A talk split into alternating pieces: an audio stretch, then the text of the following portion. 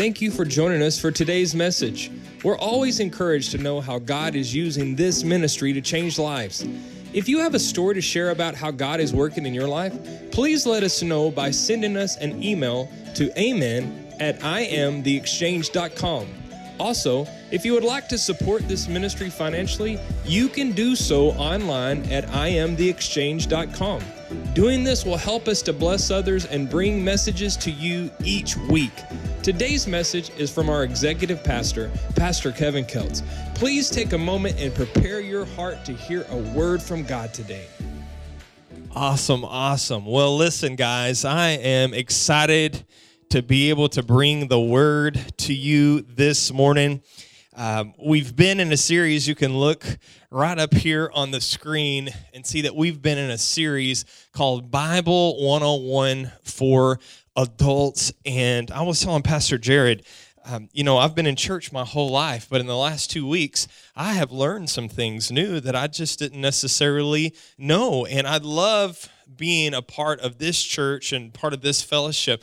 I love as a as a teaching pastor here being able to be able to sit down and be able to hear and learn and be fed. For years, I was a pastor just out by myself and I was just always just you know, pouring out, pouring out, not being able to be fed in. And I love, Pastor Jared and I were talking about the other day, just kind of something that we have going on that's really special is we're not getting burnt out either one of us we're both getting fed and so it's awesome. If you've missed any of these services please go back listen to them uh, online. You can watch on facebook and, and listen right now. Go ahead and check in on our facebook page.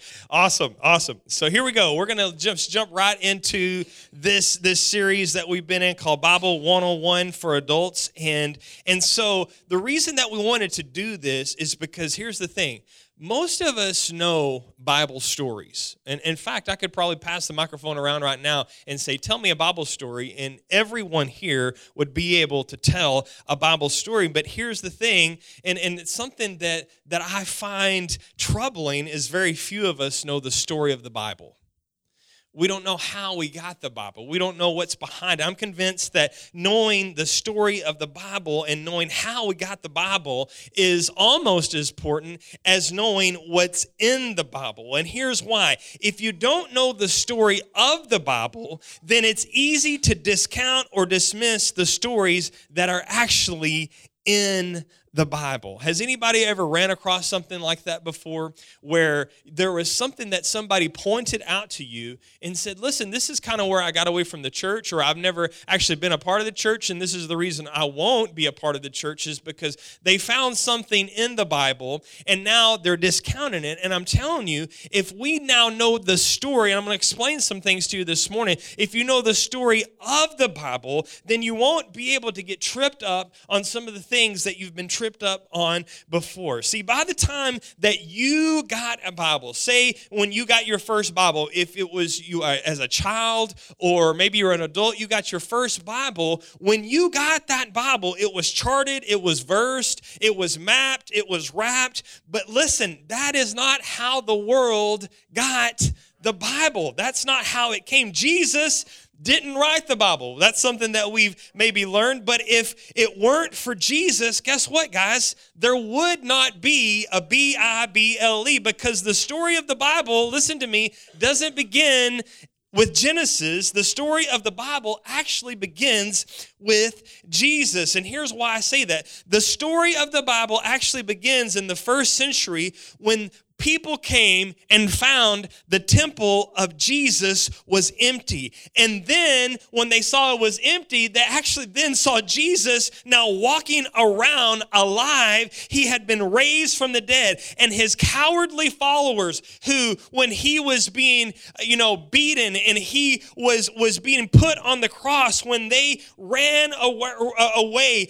and they had fear when they were doing that, now all of a sudden when he came back alive alive, they showed up with no more fear. They show up in boldness and now start to proclaim that He is back, He's alive from the dead, and He is the Savior. And thousands of Jewish people right there in Jerusalem, right where he, Jesus, had been crucified, where he had been beaten, where he died, where they had denied him as Messiah. Now, many Jews are coming to believe in Jesus as their Savior. The church is now being launched and is being begun, and suddenly something is true that wasn't true before. Suddenly, there was an interest in documenting the life, the words, and the works of this guy, Jesus.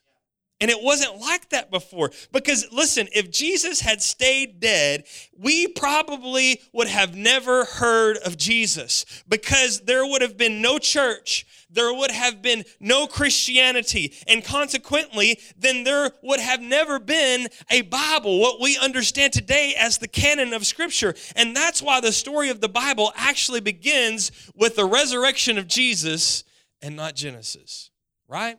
This is some things that Pastor Jared was talking about last week. Well, eventually, the Apostle Paul, who we'll really get into next week, and some other people, they left Jerusalem. They leave the region of Judea and they start to go to the major ports, cities around the Mediterranean basis. And they are now spreading the gospel. They began to share the story of Jesus, how he died, how he had proclaimed the kingdom, and then he now was not just dead, God had raised him from the dead to punctuate what Jesus had already been claiming about himself that he was God and what he was saying was going to happen now in the earth. And so, because of that, during that time, men began to document Jesus' life. Please understand, if there had been no resurrection, guys, there would be no need to document we wouldn't have what we know today now as the New Testament. In fact, Luke, a doctor in the first century, tells us that many people now started to try to document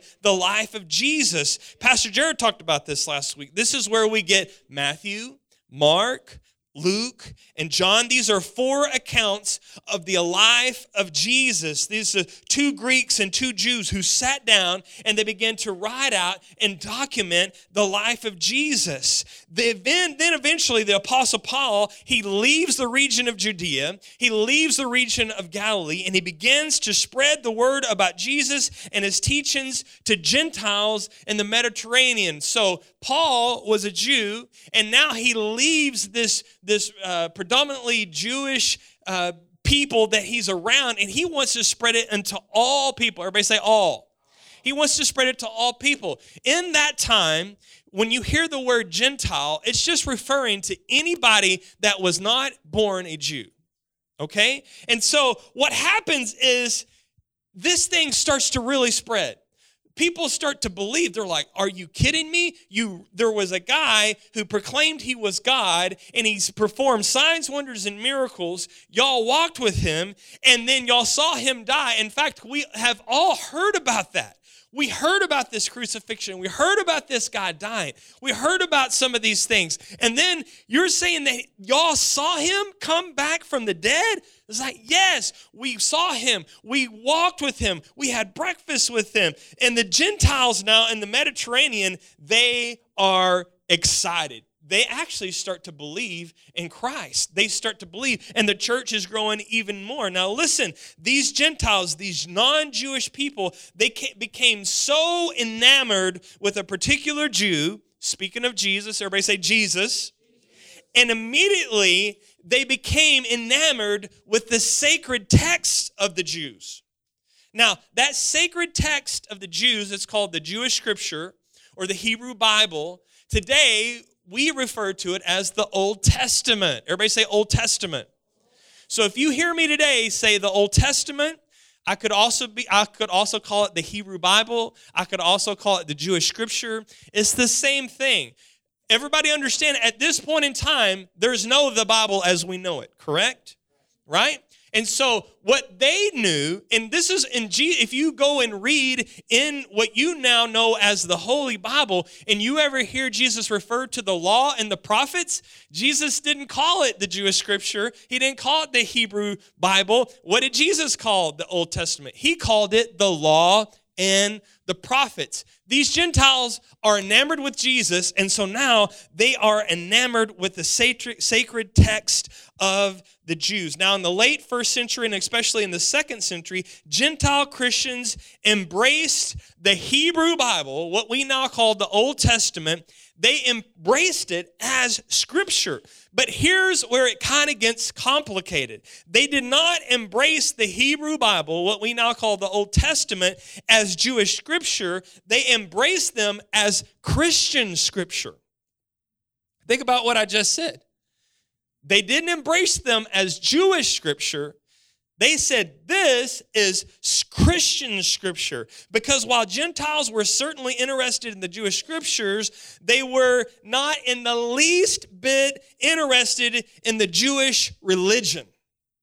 Now, we've been teaching about the Jewish religion, and it had been going for a long time, and they were in the middle of an old covenant. And Jesus came and he says, I've come to fulfill that covenant. I've come to start a new one. And so, when when these people grab on and they latch on to what we call the Old Testament, the, the law and the prophets, the, the Hebrew Bible, when they do that, they don't want to have anything to do with the Jewish religion because what is going on at that point in history is several things. First of all, we've talked about this before, but the Jewish temple had been completely destroyed at this moment.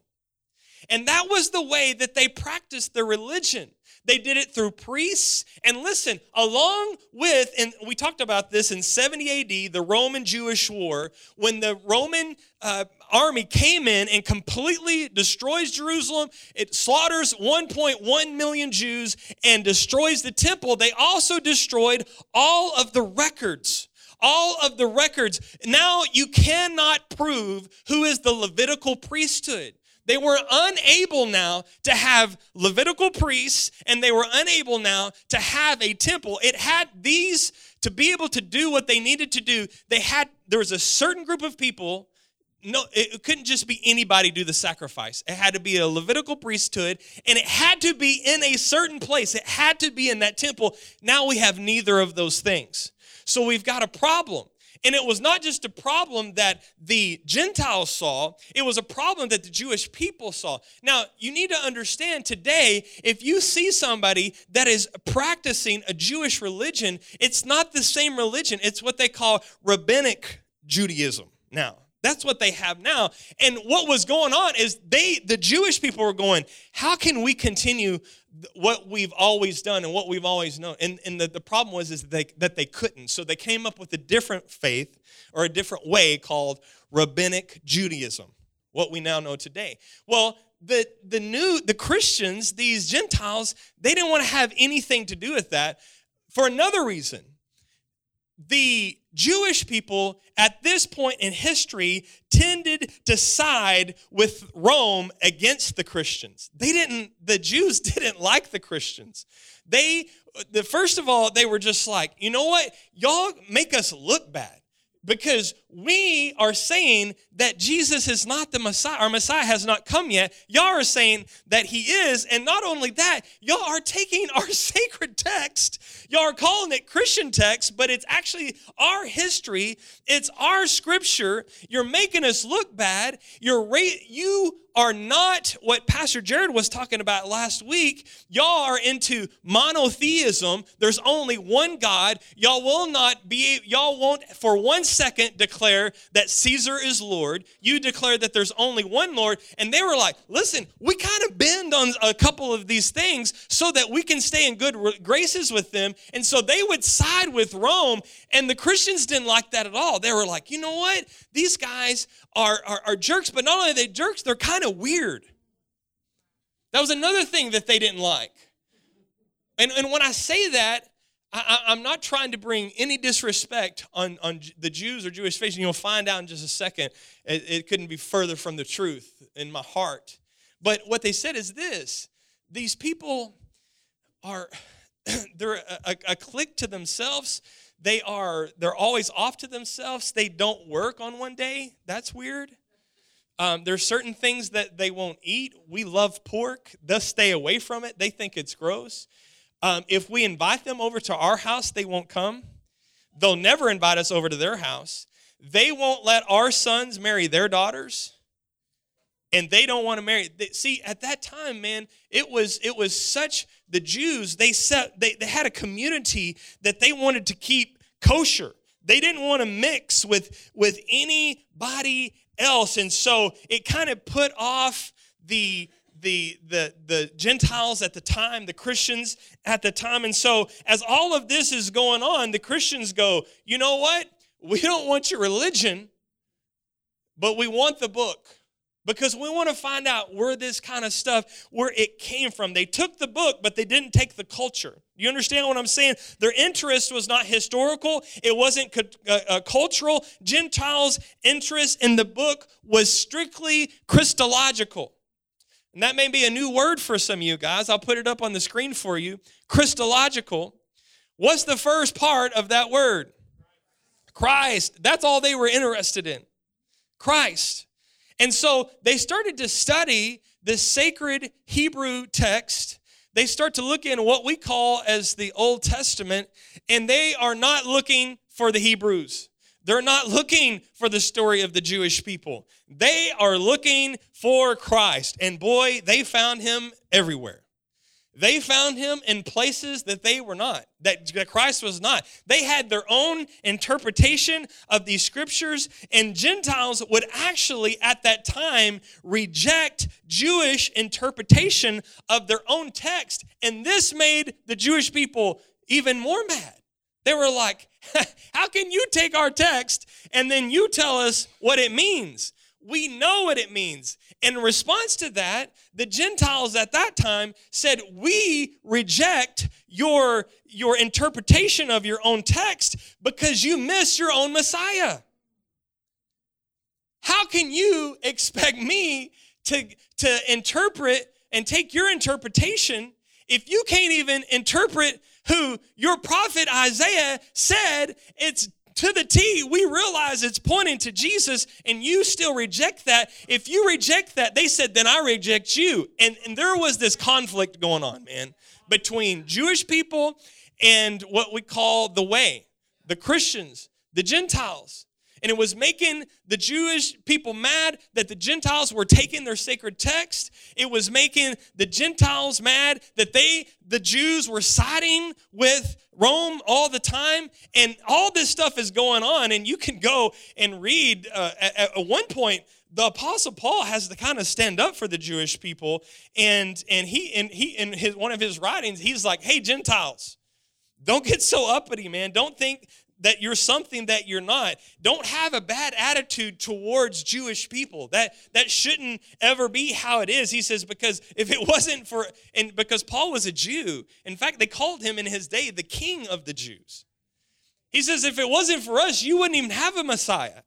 So, so he was trying to keep the peace, but guess what? In spite of what Paul said, there was still conflict going on at this point in history, into the first century and into the second century. So, what happened is the early church took the Hebrew text, and this is what they did they baptized it, they Christianized it, and they allegorized it. And unfortunately, they downplayed or completely ignored, but certainly didn't teach sequentially the fabulous, gritty, epic history of the Hebrew people. It's something that we do need to know. It's something that we do need to embrace because the Old Testament chronicles God's redemptive, sequential activity and his history in the world. Last week, we saw that Genesis, in Genesis, God shows up in the beginning as the creator. Everybody say, creator. So he's creating, and very quickly in the book of Genesis, he takes off his creator hat and then he puts on his founder hat. He has to be the founder of something because there's a problem going on with the way that he wanted everything to, to be able to, to, to, to go in the world. And so God begins founding a nation in order to bring redemption to the world. Do you hear what I said? I'm going to say that again. Maybe take that down and write it in your notes today. God began to found a nation in order to bring redemption to the entire world. God has a plan. And so he starts with this guy that has no family, he has no children. His name is Abraham. Y'all remember Abraham? Father Abraham has many sons. Okay, that's about the Jewish Hebrew culture.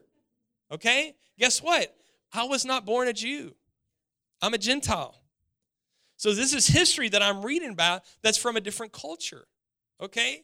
And so, Father Abraham, he birthed a nation, but it was with an international, multi generational purpose that God has that we all know eventually leads to the Son of God.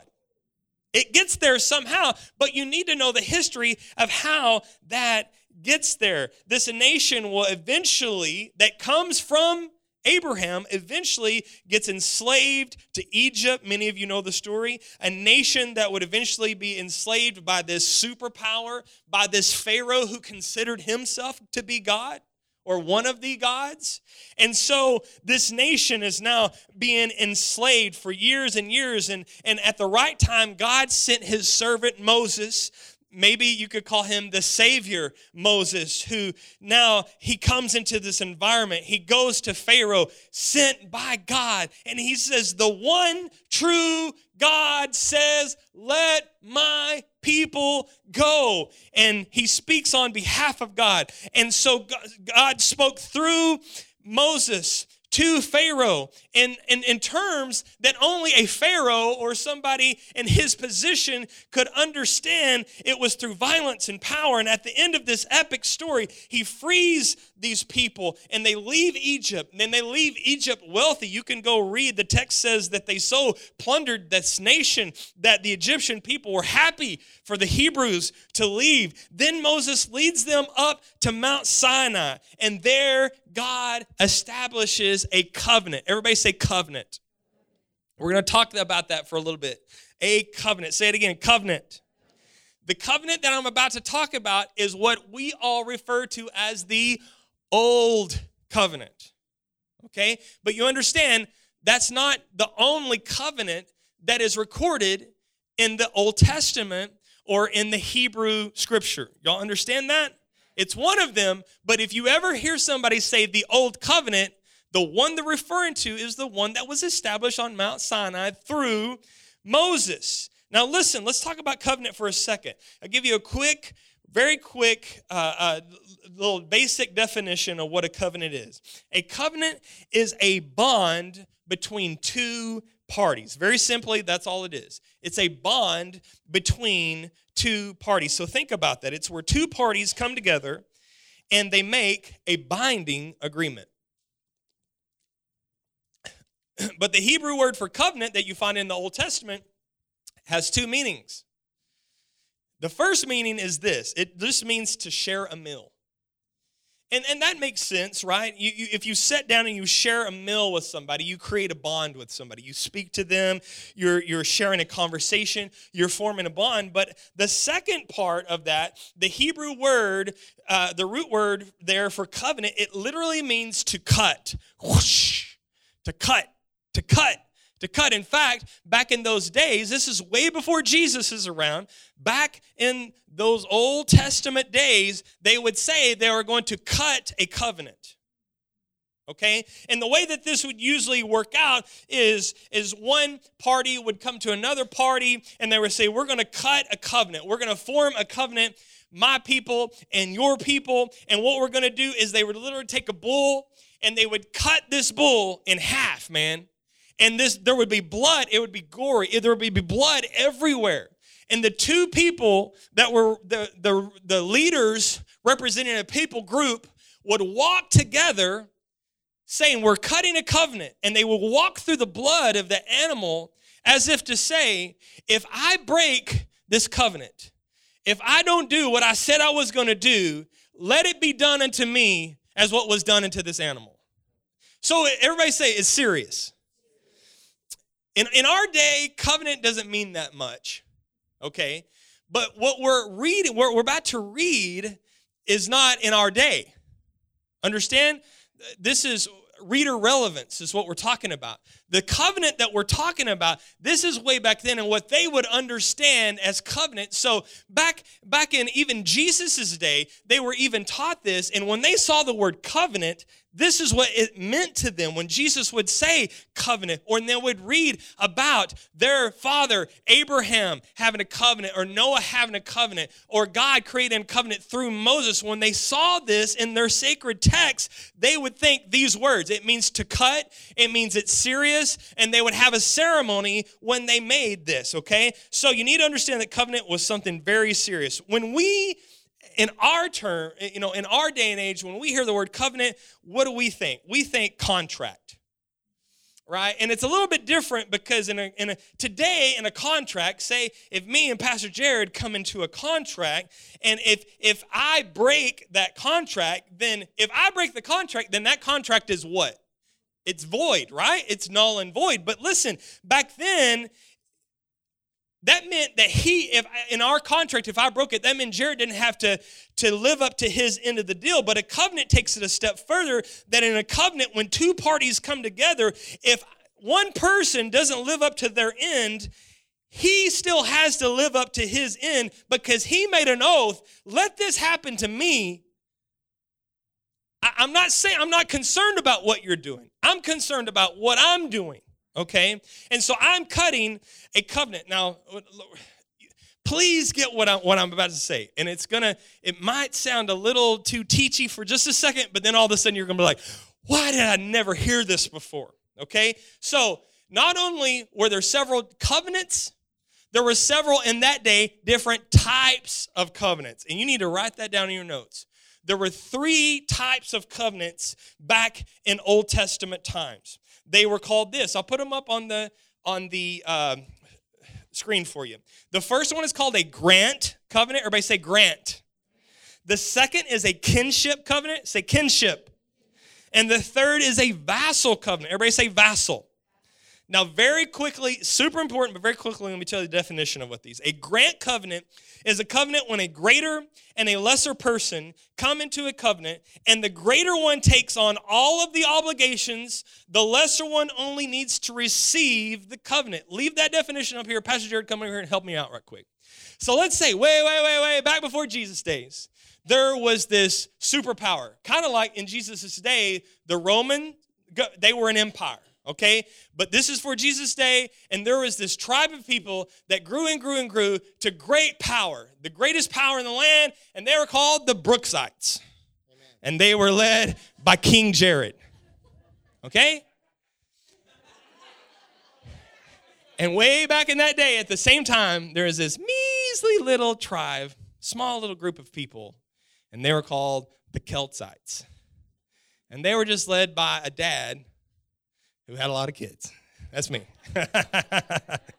and those kids had a lot of kids. And anyway, they married and they became this small tribe, but they were a proud group of people, okay? And somehow they got into relationship, okay? And one day, this great power, this great king, comes to a lesser people.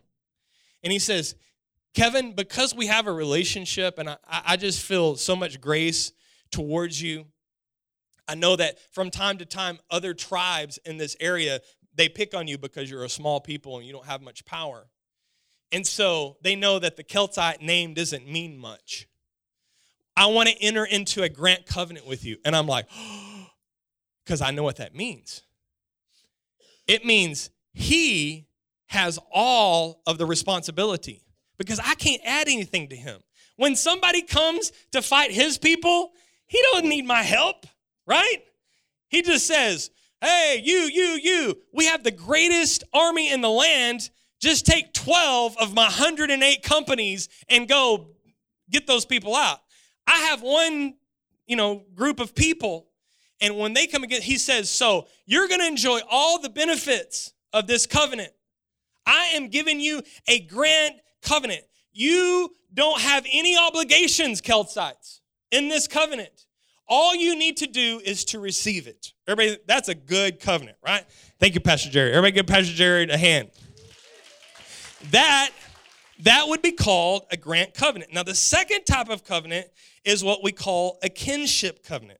This is a covenant when two equal parties would come together as in a marriage. Each party would take a small list of obligations in the covenant. Uh, well, Pastor, let me get you back up here again, okay? And let me get uh, Pastor Dylan to come up here. Everybody give Pastor Dylan a hand.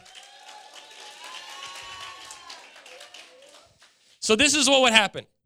So let's just say these are two like kind of middle of the of the way. It's the Brooksites and it's the uh, Mississippites. Okay. And and they they come together and they're like, hey man, you know, we want to form a covenant. And and and Pastor Chair is like, I want your people to be my people, and vice versa. If if if anybody comes against your people, your enemies are my enemies, your friends are my friends. We want to do this. We want to cut a covenant. So they they prepare this ceremony, right? But in a kinship covenant, they they would be equal, but here's the thing, they would both have obligations in this. So it, coming to this, they would go ahead and they would have somebody write down on paper what my obligations are. So I and you would say and and you would take it and you would I'm to give it to you right here and it would have all these rules on it that say we're to follow these rules. And then I would give you a list of rules too and they're duplicate copies. It's the exact same copy, okay? Y'all had the same thing. And what would happen is this. Pastor Jared would say, now we're about to walk through this, these bulls. And Pastor Jared would say, okay, here's the thing. I agree to these things. And in doing that, I say this if I break these rules and if I break this covenant, so be it unto me as if this bull, but the person that's going to bring that retribution upon me is my God because you have a God and you have a God. We're not saying that we believe the same, we just say we want to be allies, okay? So if somebody comes against you, they know that they're coming against me because I'm your, I got your back. So I always got your back. And here's the thing if I break this covenant, my God is going to come and he's going to smite me. He's going to make sure that I'm just like that bull. And you would do the same thing. And so what happened, listen to this in that day, a lot of people don't understand this, but y'all do understand one thing that Jewish people had a, what was called the Ark of the Covenant, right? All it was was pretty much this, well, they made it into a very beautiful box. But at that time, all the people groups, they didn't come up with that idea. All the people groups had their own type of religion, their own God, and their own ark. And so, what you would do is you would take your understanding of the obligations you would y'all would walk through together and then you would go back to your temple and you would place your set of the obligations in that ark. You would do the same. Okay y'all go sit down. That's a kinship covenant. That's a kinship covenant. The last one is this a vassal covenant. A vassal covenant is like a grant covenant because it has a greater and a lesser but here's where it gets different it's where a greater and a lesser person come into a covenant, but it's based upon this it's based upon the greater one's ability to destroy the lesser one. Now, instead of destruction, the greater one offers the lesser one safety in exchange for the ability to collect taxes and tributes, to take slaves, and so forth. So, what would happen is this I'm not going to make Pastor Jared come back up here. I already got him to sit down. Pastor Jared is the greater, he's the Brooksites and I'm the measly Keltites. I'm, I, I partnered and covenanted with the Mississippites, and we went in a war. And, and what happened is we came up against the wrong guy, and he's the empire. And you know what? Your people got completely taken out, and mine almost did. And in his mercy, he comes to me and he says, I'm going to enter into covenant with your people, but it's on conditions. I'm going to enter into a vassal covenant. And here's the condition I will honor, I will offer you safety. You will be able to live in my land. What was once your land is now my land. But I'm not going to wipe you out. I'm not going to wipe your whole name out. You should you should be thankful of that because I could. But in in, in for doing that, I'm going to give you a ton of sets of rules. And you're going to have to pay taxes to me. And pretty much you will be my slaves. That's what that that's what the vassal covenant looks like. So there's the three, right? There's the three different. We got the what? The first grant, then kinship, then vassal. Has has anybody ever heard of this before? It's amazing, okay? So, check this out. Uh, Jews in their day really understood this because they were in a vassal covenant with Rome. Rome was oppressing them. They had to pay their taxes to Caesar, and they did, right? But they hated it. They hated that vassal covenant because he held they held it over their head. We're the greatest and you're the lowest. Okay, that's the vassal covenant. But listen, there are five major covenants in what we know today as our holy Bible, the canon of Scripture. The five major covenants are this. The first one is the one that God made with Noah. We can put it up on the screen for you. There's Noah, then the God made a covenant with Abraham. Then God made the covenant with David. Then God makes a covenant with Moses. And then we have the new covenant that's made God makes through Jesus. That's the one that we all live in now. Okay? And thank God for that. So, here's the thing though. Each one of those covenants can be one of the three covenants. This is what a lot of people don't understand. This is where God seems to be misrepresented many times in the Bible, and we get very confused. Why is God doing these things? I'll explain it to you in just a second. So, what happens is this. Let's look at the first covenant. The first covenant is one that God made with Noah. We find it in Genesis chapter 9, verse 11. I'll put it up on the screen for you. Follow with me. It says this God says, I establish my what? My covenant with you. Noah, never again will life be destroyed by the water of the floods. Never again will there be a flood to destroy the earth. Right? Everybody remembers this story. God asked Noah to build an ark. He built an ark.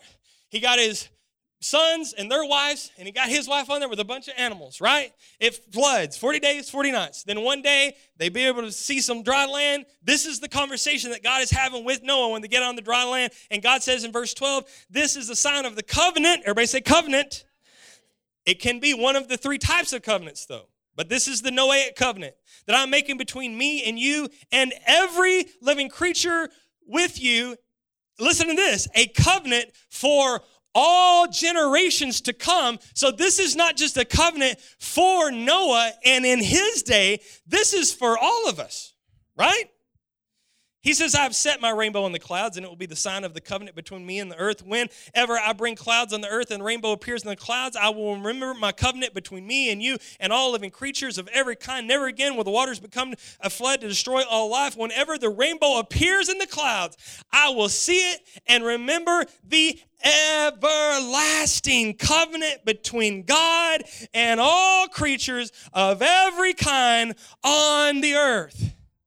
Now, Noah is this, this is the covenant God made with Noah. So Noah's the one in this covenant, right? What obligations does Noah have? None. We are also involved in this covenant too, right? What obligations do you have? None. So, what type of covenant does this sound like? It's a grant covenant. God is the greater right? And he says, Listen, I'm coming to you. I'm taking on all responsibility. All you have to do is just receive it, man.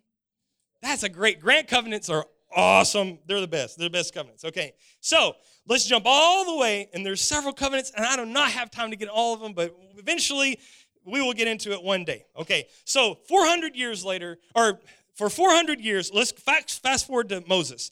400 years later, y'all know the story let my people go. He lets them go. All that stuff happens. Red Sea, Red Sea parts, and the people are out. They are just a, a, a 40 days walk from the promised land, but then there's Mount Sinai. God calls all of the people, all of the uh, almost 2 million people up to the mountain because he wants to have a covenant. And God has a plan. Everybody say, God has a plan. He does. He has a great plan. In fact, his plan is to continue doing what he has done previously. He did it with Noah, he did it with Abraham. They were both grant covenants. I'm the greater, and I'm just coming to you because I love you. He does it again with these people. But these people, guys, you have to understand, they are coming out of a mentality of 400 years of slavery. We have no idea what that's like, okay? 400 years of slavery. They're a little bit messed up mentally. They're a little bit backward in what they have thought for years and years and years. And so when somebody in great power comes to them and says, I want to do good things for you, they've only been for 400 years with somebody who said they were God and treated them differently. You think it would be easy to trust? And God brings them the grant covenant. It's in Exodus chapter 19, verse 3.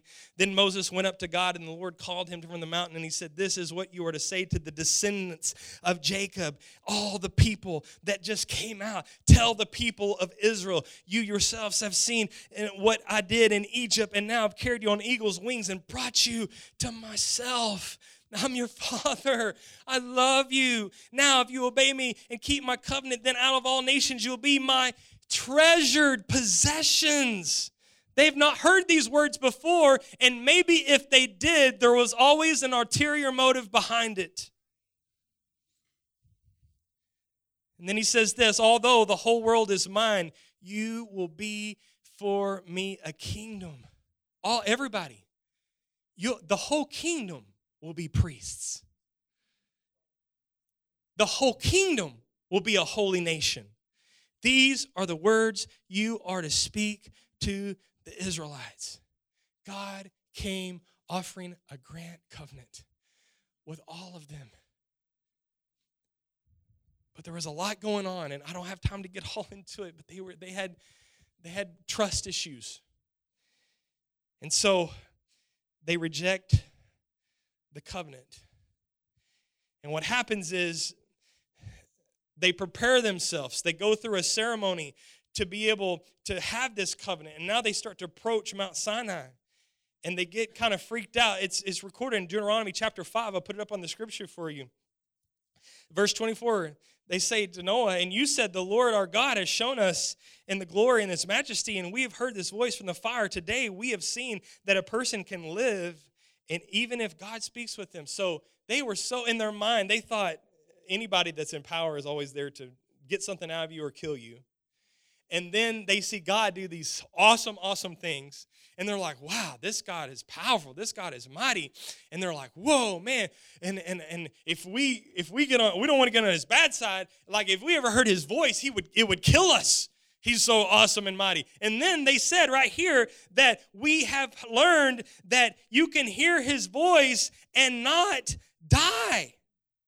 Right? A person can live even when God speaks to them. Verse 25, but now, why should we die?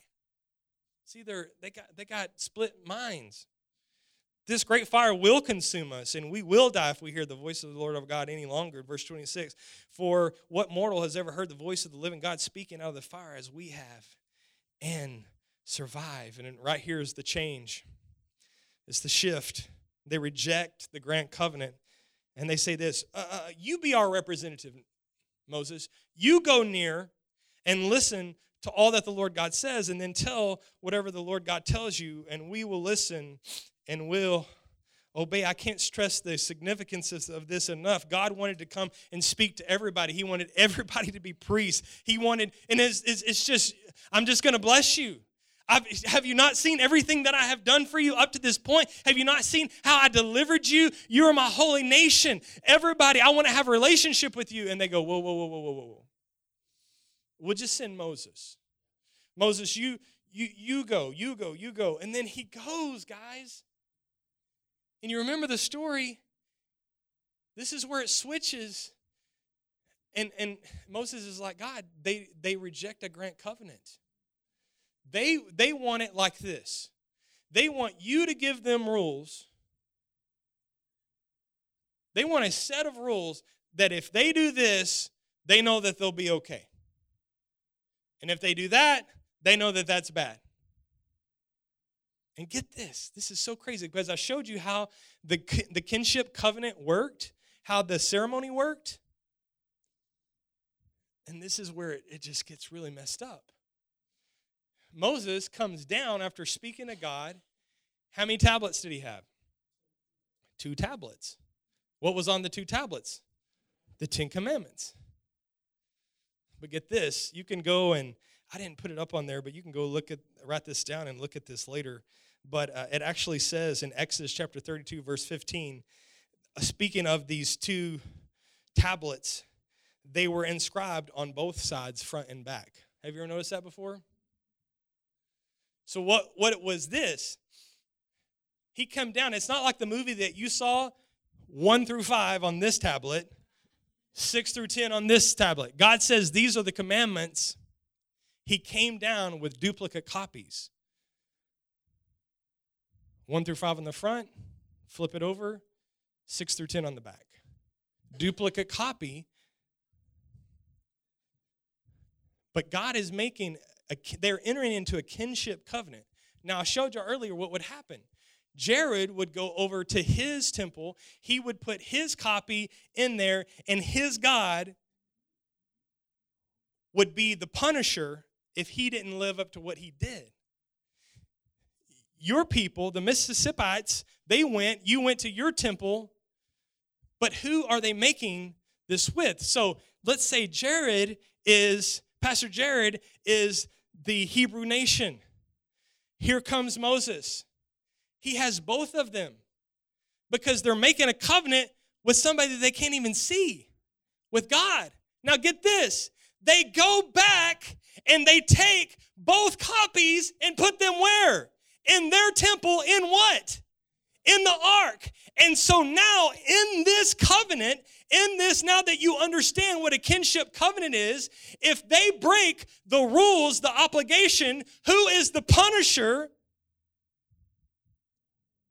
God is not only the punisher, but God has entered into a kinship covenant with them that when later on, when they get, because then they go along and they eventually get crazy kings and these crazy kings are not godly men. And these godly men go and start wars against people that God never said. But then what happens?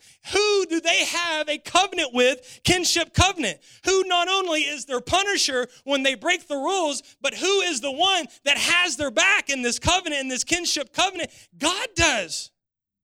So, guys, this puts God in a situation. You've heard Pastor Jared say this over and over, but this was not the way that God chose. God chose to bring a grant covenant with them. They rejected it, they entered into a kinship covenant, and now this puts God in a place. Maybe you've heard this Psalms 138, it says this there's a scripture that says that God values his word above his name. If you read in Hebrew scripture, you'll see that God has many names, right? He's Jehovah Jireh, God our provider. He's Jehovah Rapha, God our healer. What happens though is when they're in this covenant and they go with a crazy king and start kicking somebody's tail and start killing somebody's kids, does God look like a healer and a provider to that nation?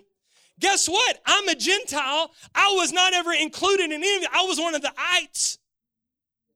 So to me and my people, God doesn't, and guess what happened? What happened is God has honored his word above his name. His name is what? Jehovah, Jireh, my provider, Rapha, my healer. But he has honored his word above his name in this covenant.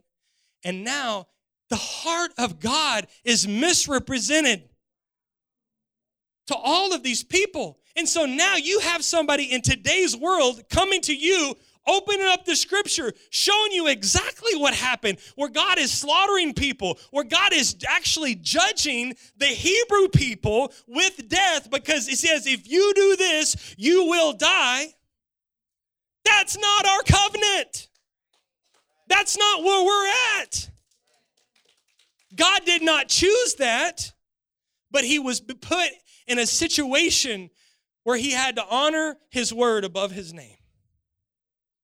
And now you wonder why Jesus had to come, destroy that covenant, start a new one, and not only that, destroy that old, the, the temple had to be destroyed, all the, the records had to be destroyed. It was never his plan to begin with.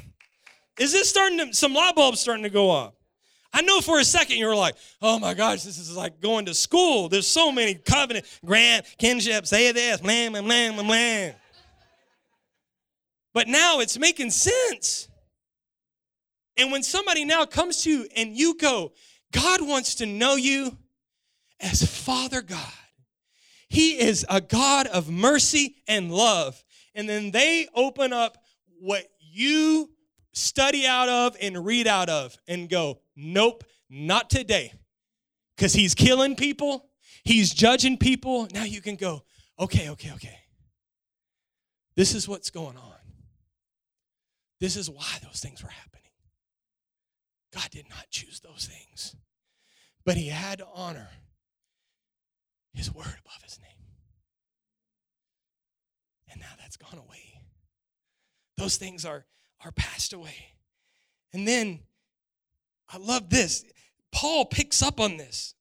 Listen to this, guys. Paul picks up on this. In Second Corinthians, he's writing a letter to a church that is coming out of the transition of the old covenant into the new covenant.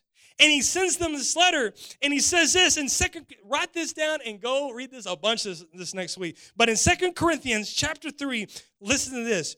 We are not like Moses. Think about what he's saying. That's the old covenant who would put veil a veil over his face to prevent the Israelites from seeing the end of what was passing away. What was passing away? Their covenant, right? But their minds were made dull, for to this day, see, their minds were made dull. They, they, they couldn't understand who God really was because they got him into a covenant he didn't want to be in. Listen to this. For to this day, the same veil remains. This is not him speaking to us. This is him speaking to people that are just right coming out of the old covenant. He says, The veil remains when the old covenant is read. That's what was happening at the time. It has not been removed because only in Christ is it taken away. Even to this day, he says, when Moses is read, a veil covers their hearts. Wow. And it breaks the heart of God because his heart has been misrepresented, even, even in what we call the Old Testament, the Hebrew scripture. And it's key for us to understand the old covenant was not a covenant that God wanted. It was a covenant that those people chose. And what's even crazier is that even though the people chose it, they couldn't even keep it. What was the first two? That they said, this is the covenant that we're going to have with you. We sent our representation. We cut covenant. What's the first two? No other gods before me. What's the second one? No images. And if we do this, we agree that our God will punish us. Come down off the mountain, and what have they done? They done broke the first two. Oh, there's another God over here. Oh, we took all our gold, we melted it into a calf. He's the one that brought us out of Egypt. That day, 3,000 people died because they broke the covenant. They were punished by God. And it broke his heart to do it. He never wanted to be put in that situation. Guys, guess, guess what happens in the new covenant? The new covenant happens. Jesus dies. He's raised from the grave.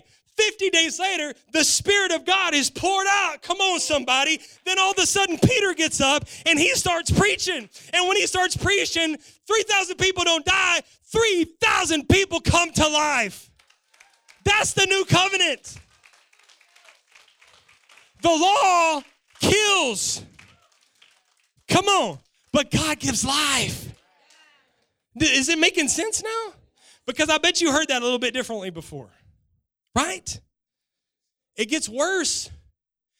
It not only st- it starts as a kinship covenant, and I got man, I got so much, but I, I got to land this plane. Okay, it starts as a kinship covenant, but then when the person that represents the people dies, it's opportunity to reassess that covenant.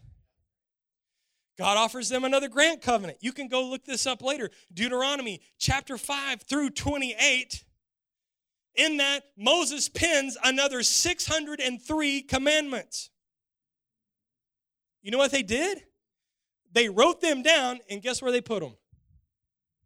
In the ark of the covenant. So now you don't just have to keep this is this not ludicrous what they're doing? Now you don't just have to keep That he goes, God, it's not just going to be 10, we're adding 603. Now there's 600. They couldn't keep two. It's 613. Moses dies. God says, Grant covenant, grant covenant. They say no. The Levite, the Levitical priesthood gets up. They have a ceremony. You can go read about this in Deuteronomy chapter 27. This is where they release, they, they get excited about the curses. They say this, I'll read it to you very quickly. Then the Levites shall recite to all the people in Israel in a loud voice Cursed is anyone who makes an idol, a thing detestable to the Lord, the work of the skilled hands, and set up in secret. Then all the people shall say, Amen. And all the men shout, all the people shouted, They did. Remember how bad a vassal covenant was? Then they, just go read Deuteronomy 27 curses, curses, curses. And they're like, Amen, Amen, Amen. Get to 28, then it says this If you fully obey what the Lord God uh, and carefully follow his commands you give you today, the Lord your God will set you high above the nations. All blessings will come to you. Now we're in the blessings and accompanying you if you obey the Lord. And to which he starts to say, if you do this, you'll be blessed. And they go, Amen, Amen. And we look down on these people. But isn't this how we still do church today? We say, Pastor Jared, listen, man, I just, I'm just a nobody. I'm, I had, growing up, I had problems. I had this and this happen to me. My family situation was like this and this and that. I'm just, I'm just somebody that was in Egyptian slavery for 400 years. I don't get all this love that you're talking about. How about, how about, how about, how about this? You have a relationship with God. You study the word. And then every Sunday I'll come show up and you tell me what I should do to, to be blessed and what I don't do, need to do to be cursed. And then that's how we do it. And it's a mixture. And that's not how, that's what Christianity's been been reduced to so much that that people uh, are, will, will hold up picket signs. When they finally find their covenants that they're, they're, they're parts of the old covenant of the law that they like, I'm good at keeping these. And they're not going to list the 613. They just like the two that they like. And then they pick, you know, one that somebody else is doing and they say, God hates you and God's bringing judgment on you, which is completely taken out of context because it was a different covenant and it was misrepresenting the heart of God. Do you understand what I'm saying? This is how crazy it gets. I sent you a video yesterday that it was a pastor preaching this message, and I was in tears when I was hearing this guy say these crazy, crazy, crazy things. And it gets to the point where we're just like, I, I don't, I'm so confused. I mean, don't we need to keep some? Aren't these good if we have rules? And and and it gets to point where in in in, in the when the early church starts, they were they were kind of confused, and and these these people that were Gentiles, they did start to believe in Jesus Christ, and and that was going really good. And then these Judaizers came in, and they say, oh man, that's good that you're free in Christ and all that stuff. But but but but but but, but. listen, we know about the Jewish law, and we know how to get really close to God. And if you really want to get close, you need to keep all the laws, man. And one of the laws that you need to do right now is you need to get circumcised to prove that you're in all the way. To all all the guys here went, wait, what's this? Well, time out. There's going to be an operation in church today.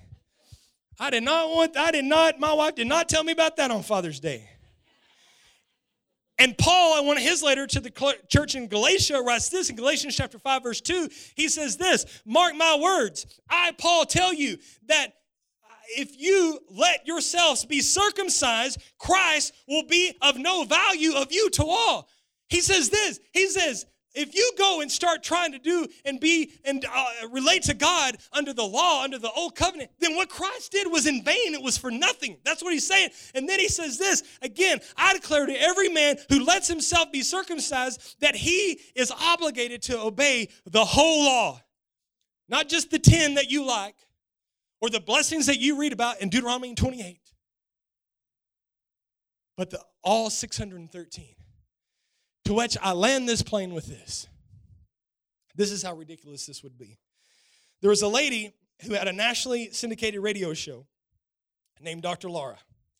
On her program, she said that we need to observe as much of the law that was given to Moses as we possibly can. There's so much mixture that I was brought up in. And this is what, what she's sharing right here. So one of the listeners sat down and wrote her a letter that I wanted to share with you today to show you how ridiculous this would be. Writer says this Dear Dr. Laura, thank you for doing so much to educate people regarding God's law. I have learned a great deal from your show and try to share the knowledge with as many people as I can, but I do need some advice from you today. However, regarding some of the elements of God's law, I need to know how to follow these. First one, Leviticus 24, or Leviticus 25, 44 states that I may possess slaves, both male and female. This is in our Bible. This is in the Jewish scriptures. It's in the Old Testament. Okay? It's in there. He says, provided, it says you can have slaves, both male and female, provided they're from neighboring nations. So you can't just go to any nation, it has to be a neighboring nation. A friend of mine claims that this applies to Mexicans, but not Canadians. Can you clarify why can't I own a Canadian? I would like to sell my daughter into slavery as sanctioned in Exodus 21, verse 7. It says that. In this day and age, what do you think would be a fair price for a daughter? Next one. I know that I'm allowed to have, I'm not allowed to have contact with a woman while she's on her period of menstruation uncleanliness, as in Leviticus chapter 15, verse 19 through 24. The problem is, how do I tell? I've tried asking women, but most of them take an offense. This is what it would be like if we're going to follow all the law, okay? He says, When I burn a bull on the altar as a sacrifice, I know it creates a pleasing odor to the Lord, as in Leviticus chapter 1, verse 9. Yes, sir, it does, brother. The problem is my neighbors, they claim the odor is not pleasing to them. Should I smite them? I have a neighbor who insists on working on the Sabbath. Exodus 35 2 clearly states that he should be put to death. Am I morally obligated to kill him myself, or should I let the police do it?